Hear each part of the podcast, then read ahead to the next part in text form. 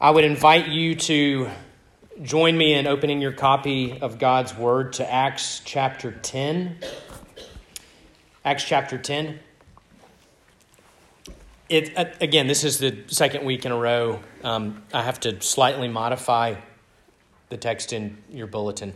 I had every intention of making it all the way to verse 43, but as of Friday afternoon, I discovered the impossibility of, of doing so. And uh, you, I couldn't rush the last 10 verses. Uh, verses 34 to 43 are the verses when Peter opens his mouth and does the very thing that God had been preparing him and Cornelius to do to, to preach the gospel. And so that will have its own uh, Sunday next week. So we will uh, just make it to verse 33 today. But before we do, I want to briefly provide some context as to where we are in case you happen to be out of town um, and weren't with us last week.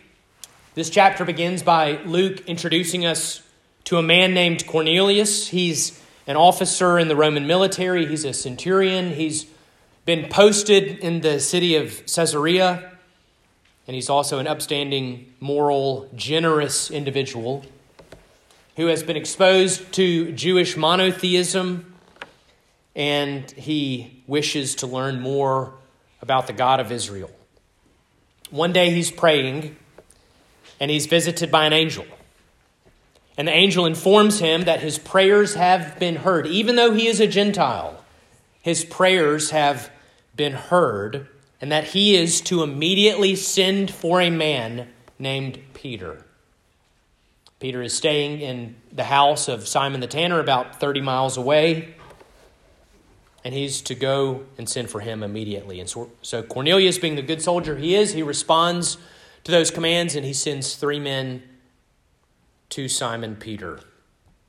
Well, then the scene shifts to Peter. It's the following day in Joppa, and it's around midday. Peter is hungry. Lunch is not ready, though. It's still being prepared. And so he goes up on the roof to pray. And Luke tells us that in that moment, Peter sees the heavens opened and this great sheet descending to the earth, and the four corners of this sheet uh, are, are being held, and it's almost like an upside down umbrella or an upside down parachute.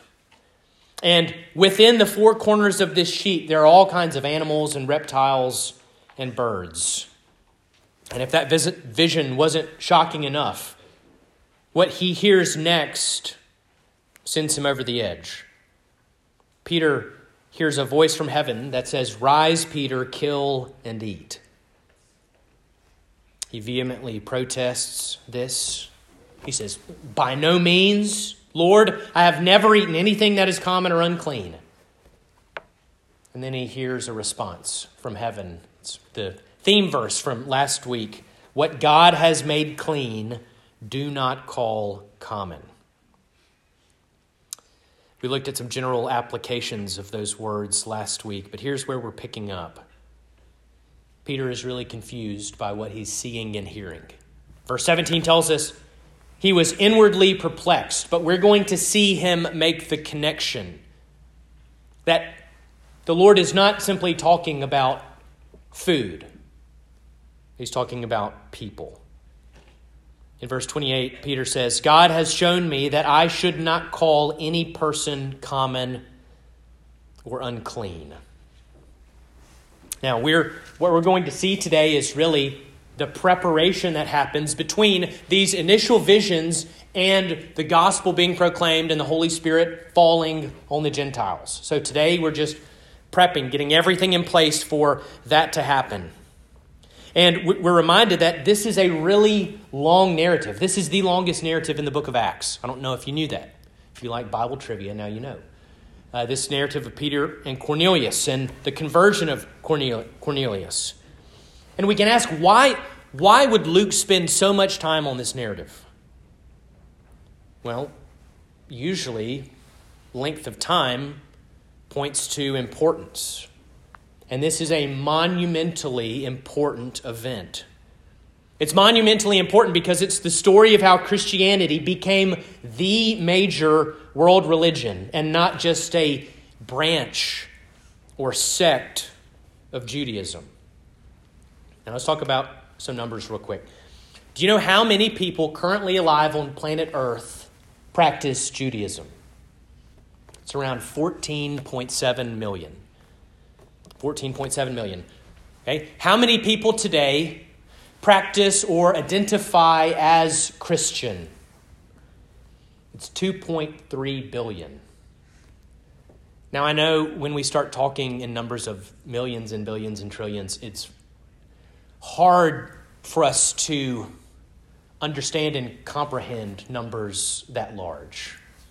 Um, in the news recently, you're hearing bills and legislations that are billions and trillions, and it's hard to imagine the size of that. So I, I just want to help you visualize it. Okay, we're going to have two baskets a basket here, basket A, and basket B.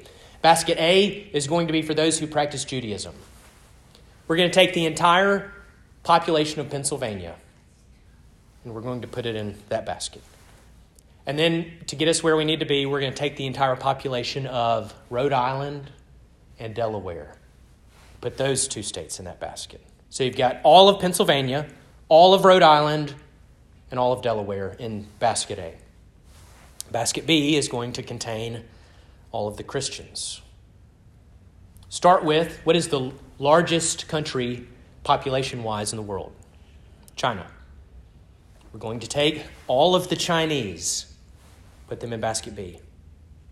Then we're going to add not just three states, but all 50 states DC, Guam, Puerto Rico, all American citizens, put them in that basket. Okay? Now we need to, I want to make sure I get all my countries. we aren't there yet. We're going to add all Brazilians, all Mexicans, all Japanese, and just for good measure, the Brits. We'll put them in there. So you've got every citizen of China, the United States, Brazil, Mexico, Japan, and the United Kingdom. Add all of those together, and that is a picture of how many people alive on planet Earth today identify as Christians. Now, that is a massive difference. How do you explain it? Acts 10 explains it. Acts 10 shows us that God's plan for his church is not that it would be some sect or offshoot of Judaism. It's not even that the church would replace Judaism and become mainstream among Jews and that all Jews would simply become Christians. No, it's more than that. When it comes to the expansion of the church, God is thinking, of course, of Jerusalem and Judea and Samaria, but He is also including those scattered to the ends of the earth. You know, I talked last week about this is how this is our story. And still, as far as I'm aware, there's not anyone in this room who comes from Jewish heritage right? You don't come from a Jewish family, which means we're all Gentiles. And where were your ancestors 2,000 years ago? Whether they were European or African, or whether they were from the East, from Asia, or maybe you've got some relatives uh, in your family tree that were Native American. Irregardless, we're all in the same boat. We are all Gentiles. And Acts 10 shows us that the gospel is for all people and not just the Jews. In Isaiah 49 6, the Lord is speaking to his covenant people, Israel, through the prophet, and he makes this statement. He says, I will make you as a light for the nations that my salvation may reach to the end of the earth. As Israel's job. That was their calling to be a light for the nations. Now it's a calling they executed imperfectly, and we probably would have done the same in their place. But we do remember that there was one. There was one Israelite who was perfect. The perfect Israelite the one who perfectly served as a light for the nations. He did all that God required of him fully and completely. So much so that the scriptures describe him as the light of the world. And through him and through his work, salvation came to the Gentiles. And the Lord has thrown the doors open so that anyone who believes in the Lord Jesus would come to know and possess that salvation. See, this story isn't simply about food and clean and unclean things we can eat, it's about clean and unclean people, and they're being made one in Christ. We're going to see this, but let's pray first. Father God, we uh, ask that you would speak to us through your word. Um, would I speak all that you have commanded? Uh, would I speak faithfully um, all that you have commanded? That your people would hear your word and that you would do a mighty work in their hearts. In Jesus' name, amen. All right, Acts 10, beginning in verse 17 to verse 33.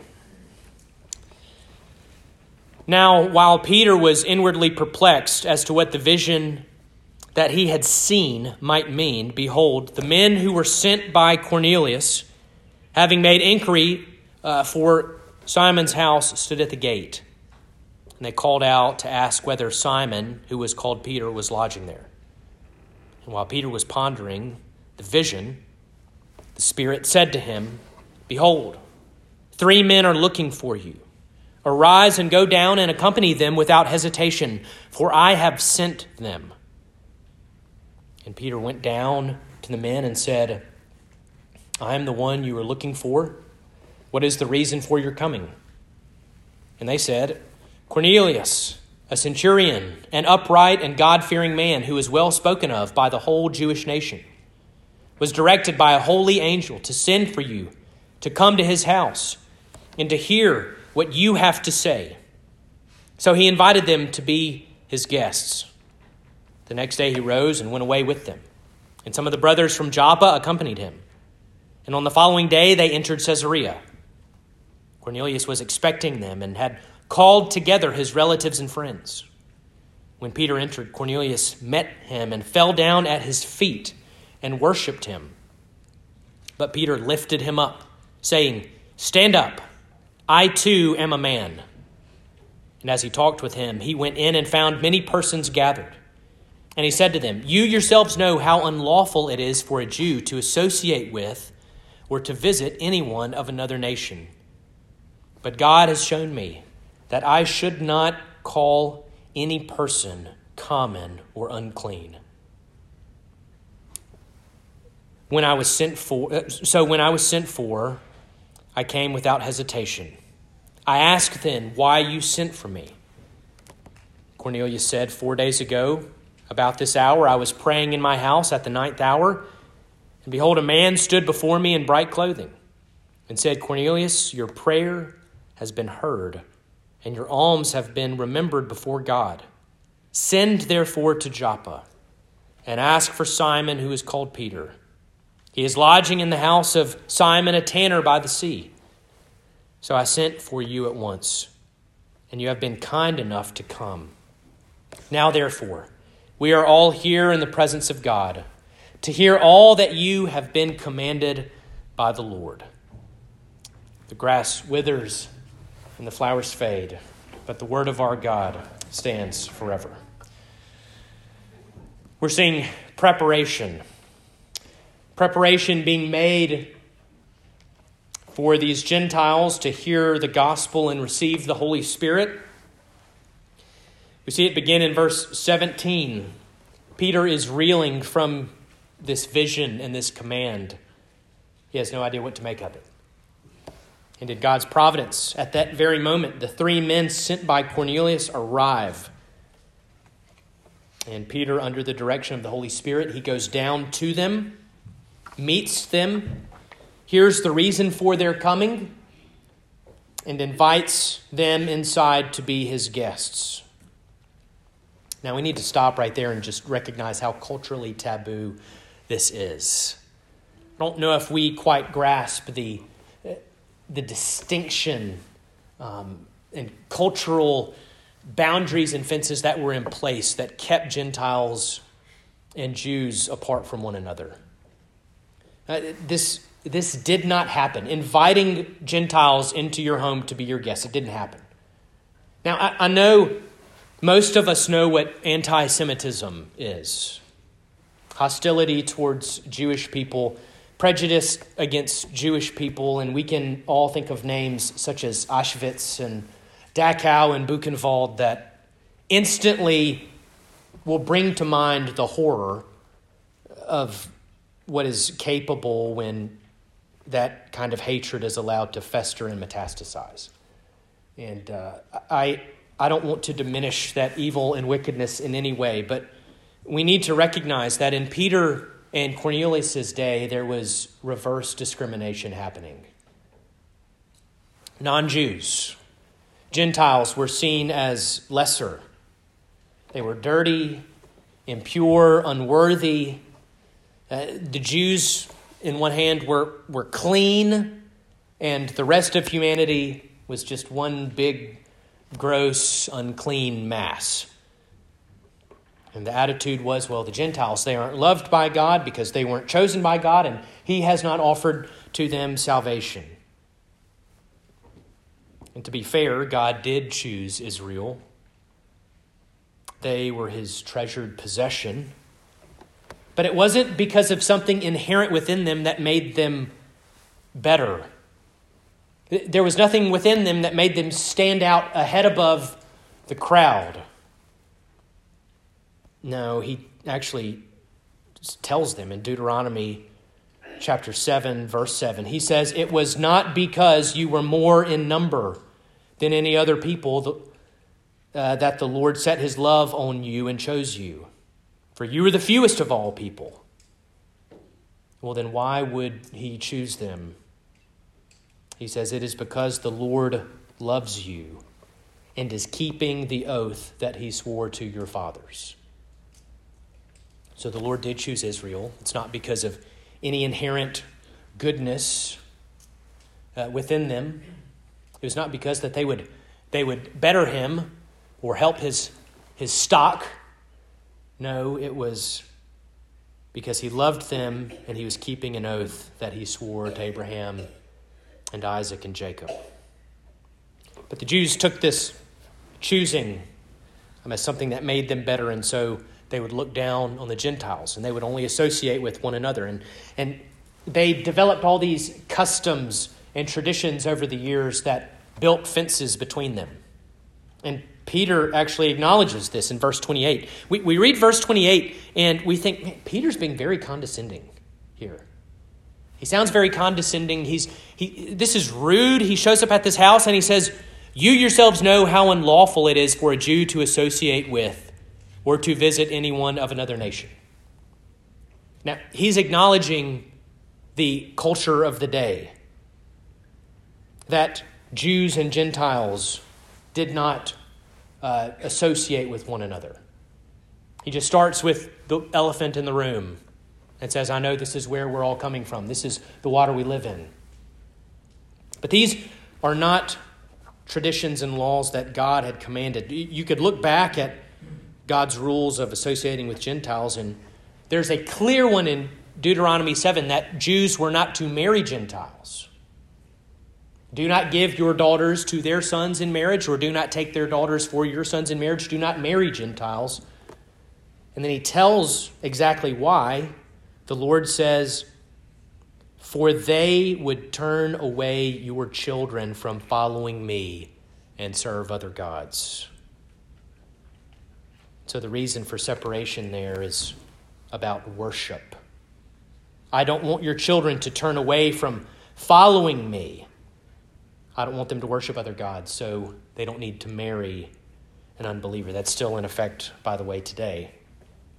As a minister of the gospel, I cannot marry uh, a believer to an unbeliever for those same reasons. But notice here, God's command in Deuteronomy 7 3 had nothing to do with skin color, it had everything to do with worship. But over time, traditions had been put in place to where you could not associate, could not talk with, could not eat with, or even enter the home of a Gentile without being made unclean. And Peter acknowledges this, and we see a tremendous change by Peter inviting these three into his home. Well, he, he does just that. We're told the next day that they depart and head for Cornelius' home in Caesarea. Some brothers go with Peter. Those are uh, fellow Christians there in Joppa. We're later told that there were six of them total that go with Peter. They're going to serve as witnesses who will come back and testify to the church about the truthfulness of Peter's story and what God is doing among the Gentiles. But this group heads north. And verse 24 tells us that Cornelius was expecting them and had called together his relatives and close friends.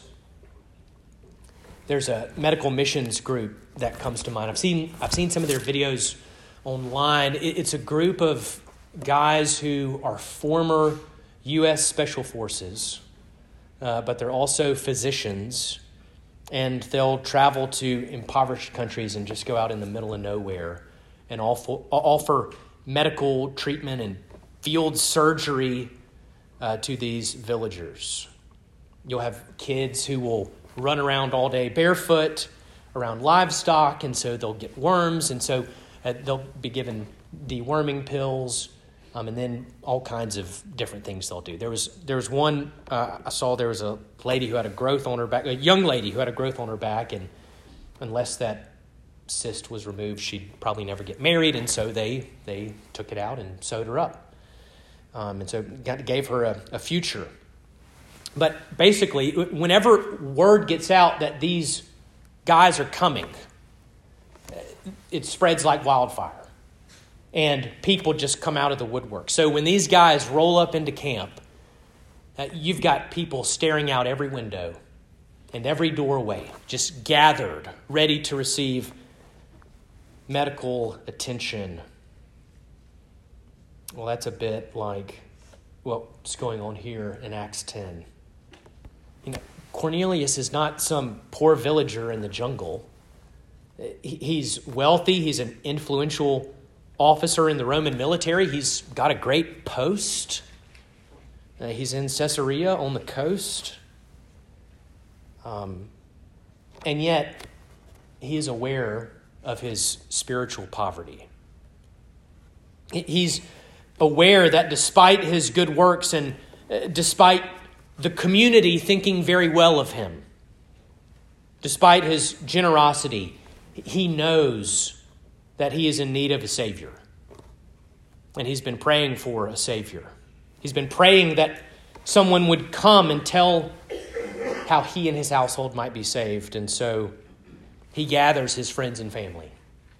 He tells them to come so that when Peter and the rest arrive, they're ready and prepared to hear the words of life.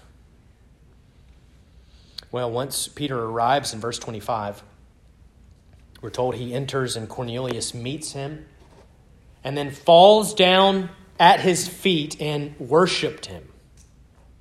But Peter lifted him up, saying, Stand up, I too am a man. Now, I want to be gracious to Cornelius here because in all the description that we're given of Cornelius, I, this, this was a man who had good intentions. He wanted to do the right thing. He was just a little confused here, to say the least. And, and there's some real humility in Cornelius. He, he could have thought, you know, I'm a Roman centurion of the Italian cohort, and I summoned you, you, you poor, measly preacher fisherman. I said, Come, and you came. You did as you were told. Now, what do you have to say to me? He didn't have that attitude. He, he sees Peter as a superior and wants to bow before him. He wants to honor this man that the angel had spoken of, and the one who'd been used in raising Tabitha from the dead, the one who is going to speak the words of salvation to them. And so he falls down and worships him. The Greek here means to kiss toward. That's what he does, but it's ill placed. His greeting is overdone. It's inappropriate, to say the least. And Peter corrects him and says, Stand up. I too am a man. I'm, not God. Don't give me what belongs to God alone. You know, I, I think we can look down our nose and kind of snicker at Cornelius here, but we do the same thing. Uh, whatever you're into, uh, whenever you get excited about, think of who's who's the best at that. Uh, there's a there's an area of life, whether it's sports, wh- whatever it is. Who do you idolize? Who you put on a pedestal? I remember back in 2016, I went to a pastor's conference in Louisville, Kentucky, and one of the keynote big boys who was going to preach to us was this guy I'd been following since 2009. I probably listened to hundreds of his sermons and read his books and really idolized this guy. And I was excited to see him at the conference, but then I found out the second day of the conference he was going to be leading a seminar at 8 a.m. So I had the possibility of being like 15, 20 feet away from him. So I showed up 45 minutes early, got a seat on the front row. I'd be 15 feet away from this hero. It was like a 12 year old girl at a Taylor Swift concert. And I was no different than Cornelius. Now, I obviously did not bow down in front of him. He would have said the same thing Peter said. You know, been in my heart, I was idolizing this man. It's easy to do. I think, I think we all do it. We can all easily do it. So we need to remember that there's only one person. There's only one person that people bowed down and worshiped who was actually worthy of their praise. On the morning of the resurrection, you remember there were two women who went to the tomb and instead of finding Jesus in the tomb, they meet him on the road. And he speaks to them. And we're told that they fell down and touched his feet and worshiped him. And he didn't say, Get up. He didn't say, Stop it, on your feet, I'm just a man. He didn't say that because he was worthy and deserving of their praise. He did so because he was God in the flesh. He was fully human, but he was also fully God. You know, he's the one we've been reading about in Revelation. We'll, we'll read verses like, he, he is worthy to receive power and wealth and wisdom and strength and honor and glory and praise. He, he's the one about whom every creature in heaven and on earth and under the earth and on the sea will say, to him who sits on the throne and to the Lamb be praise and honor and glory and power forever and ever. Cornelius uh, learns this lesson that we are to give honor and glory and worship to God alone. And as he makes clear, he will not share it with another. Well, when we push ahead in the text, remember, we're still preparing, and we see the greatest example of that here. Cornelius gives background information that we looked at last week about his vision and the angel and what was said. But then he says something really interesting. Look at the last half of verse 33. Call this 33b. Everyone's there. Peter has arrived. His friends and family are all surrounding him, and Cornelius stands up and says, Now therefore we are all here in the presence of God to hear all that you have been commanded by the Lord.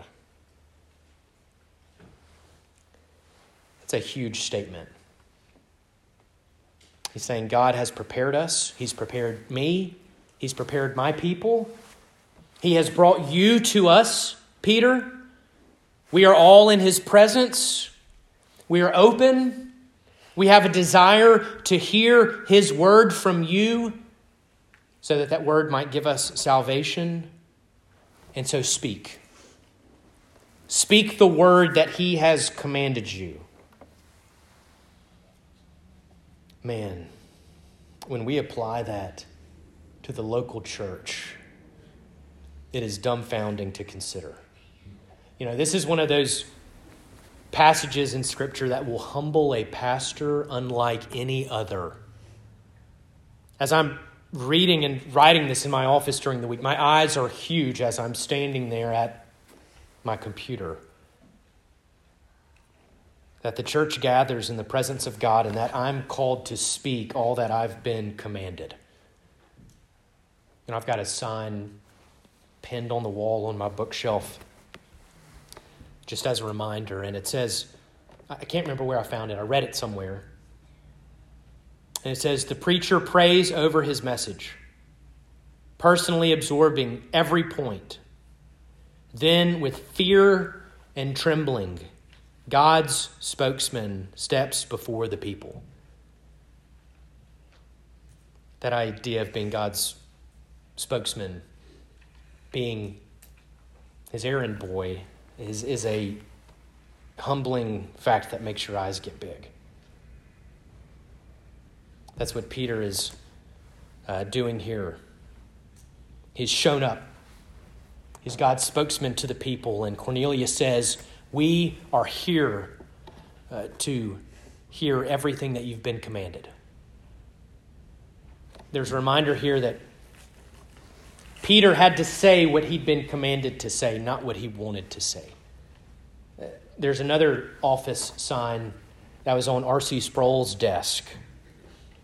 And it read, quote, I am required to teach what God's word says, not what I want it to say. So every day as he would prep and write, he would see that and remember, I am commanded to teach what God's word says, not what I want it to say. So, what we see here is that when God's word is faithfully taught, when we say what God wants it to say, when we proclaim it rightly, you are hearing from the Lord. When I and others proclaim it rightly and faithfully, you're hearing from the Lord. Now, the reason we've gathered this morning is just that. I talked about this in my prayer earlier, I mentioned it. Hopefully, the reason you've come here and the reason you come every week is not to be entertained. You can find much better places to be entertained, I promise. It's not to hear jokes either. You can go and find guys who will stand behind a pulpit and they're better comedians than me. And it's not to hear my thoughts on the latest, the latest culture war or my thoughts on what's going on in Washington, D.C. The purpose for being here is to gather with God's people in God's presence and to hear what He commands. We see that in the last half of verse 33. Now, therefore, we are all here in the presence of God to hear all that you have been commanded by the Lord.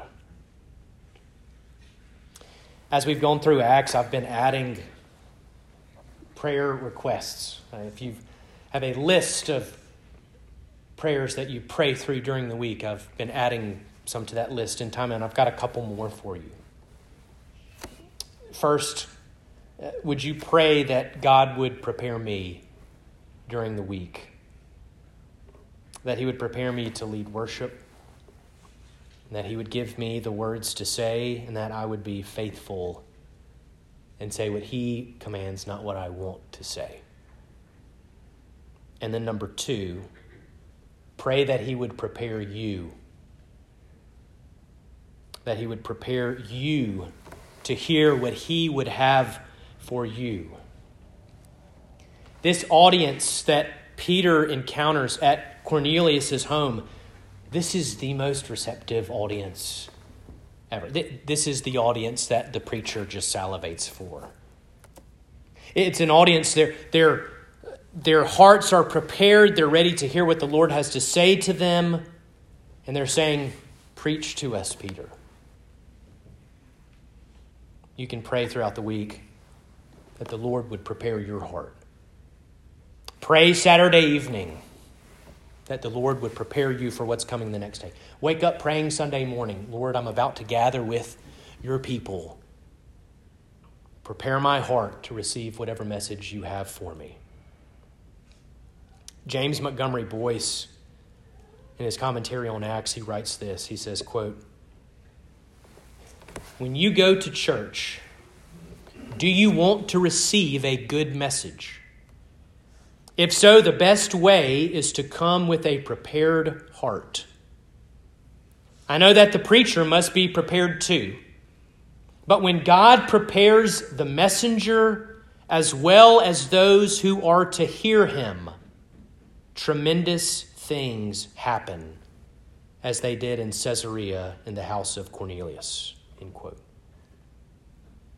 So, would you join me in praying that the Lord would prepare all of us, that our hearts would be tender, and that we would be given ears to hear and eyes to see all that He has for us? Now, again, this is where we're ending today. I was planning on making it all the way to verse 43, uh, but that's going to have to wait for next week. Uh, beginning next week in verse 34, we're going to see Peter open his mouth. We're ending with Cornelius saying, Hey, we're all here, we're ready. Preach, brother. And next week, we'll see Peter do just that open his mouth, and in those 10 verses, bring the message of salvation that they were waiting for. The good news, the gospel of the Lord Jesus Christ. That it's not only for the Jews, but it is for all people. And in these verses, we will see just exactly who the Savior is and what he has done. May the Lord prepare us all to hear it. Let's pray together. Father God, what a humbling truth it is to remember that you are a God who uses human instruments. You are a God who entrusts the treasure of your gospel to broken, cracked clay vessels like myself. That you will use your ministers, your elders, to shepherd and to bring your word to your people. Father, I pray that you would assist me in being faithful and never proclaiming what I want to proclaim or what I think is right, but always what you would have for me. And Father, would you prepare our people? Would they be reminded and know that they have not gathered to be entertained or to laugh or hear jokes or to hear commentary? But Father, we are here to, to hear from you. We have gathered in your presence. Father, we ask that this would be a sweet time, that it would be a time of refreshing, that it would be a, a, a time that is life giving, because we're hearing from the one who is the author and source of life. Father, we ask that you would do this and that you would change us, that you might be magnified and receive all the glory and all the praise. We ask this all in Jesus' name. Amen.